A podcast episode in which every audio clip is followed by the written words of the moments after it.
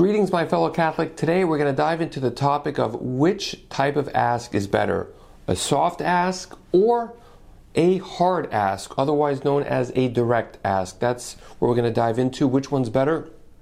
Direct, hard, or soft? So stick with me till uh, the very end. I've got some great advice uh, that I think is going to help you uh, really improve your fundraising. So stick with me till the very, very end of this uh, of these next few minutes. Anyways, let me quickly introduce myself. My name is Brice Sokolowski, the founder of CatholicFundraiser.net.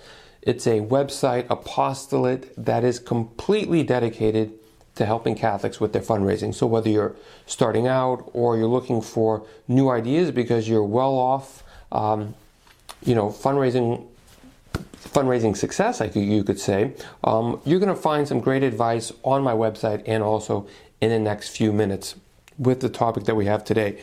Now, before we dive in, just want to make sure that you download absolutely for free my 10 commandments to Catholic fundraising. This is a guide. I've got it right here. You can print it out. Um, it's 10 things that I found to be very, very helpful with fundraising. So I list out, you know, th- there is a hundred things that you can do. Everybody has advice on what do you do, how do you fundraise, etc. Well, I've broken it down into 10 things that I think will really, really help you. It's been downloaded 10 yeah, over 10,000 times. I mean, it's it's gotten great reviews. I've had nuns respond and give me some advice. So, absolutely yours for free. The Ten Commandments to Catholic fundraising. The link is going to be right below. Okay, let's dive in to today's topic, and I'm going to be looking at my notes, which you're going to have access to if you jump over to my website. The link as well is going to be right below, so you can print it out and do as you wish. Okay, hard ask or soft ask, which is better? I'm always being asked, which one do you do? Well, my advice is if you're going to be fundraising, you got to learn to do the hard, the direct ask.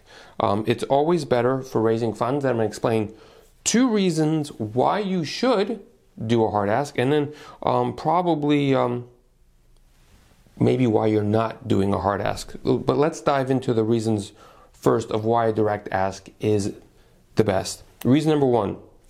Number one is because your message is in front of people. It's uh, it's telling people, I would like your support. When you do a soft ask, you're more than likely sending an email, sending something that also includes different types of requests. So you are more than likely not really being straight direct with it. Obviously, it's a soft ask, indirect ask, but you're adding few other asks as well. And because you're doing that, more than likely, um, people are going to take different avenues. So let's say 100 people get your letter or get your email, and you have all of these different things that you want people to do volunteer, share, sign up, read. All these other things, well, some people are going to do this, some people are going to do that, some people are going to possibly donate, but you've spread it across very, very thin um, the different types of requests. So more than likely, the amount that you're going to raise is not as much as you probably anticipated because you're asking people to do so many different things. So that's reason number one. Is so that's reason number one. Reason number two is when you are making a soft, a direct ask, um, the ask is more likely not getting people's as much people's attention. So people get distracted easily. And these are important points. They get distracted easily, their attention span is much shorter. And because of that, therefore, when you do have their attention, you really have to make it short, sweet, and direct. So think of it, you know, the average email is read between probably around five to 10 seconds. So if you're sending them an email, that's the amount of time that you have to do, uh, that you have to make the, the request. And then if you're sending them a letter, um, they're opening it, but they're going to be skimming the top and the bottom, and you don't have a whole lot of time. So the direct ask is much more um, efficient because you have shorter time span to actually make your request.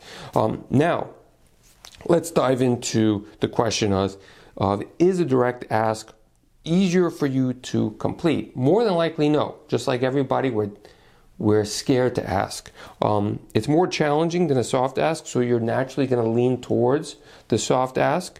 And there's nothing wrong with a soft ask. This whole, the, I'm speaking not to say don't do soft asks. you can do as many soft asks as you want. However, if you want, if you have a specific amount that you want to raise and you've got a deadline and you have a goal, you're more than likely going to want to do the hard ask. That's my recommendation. However, if you're happy to build awareness about your campaign, receive whatever comes, and just be more content with what happens, happens, definitely do the soft ask. However, if you do have a fundraising goal that you need to hit, um, you're better off doing the hard ask.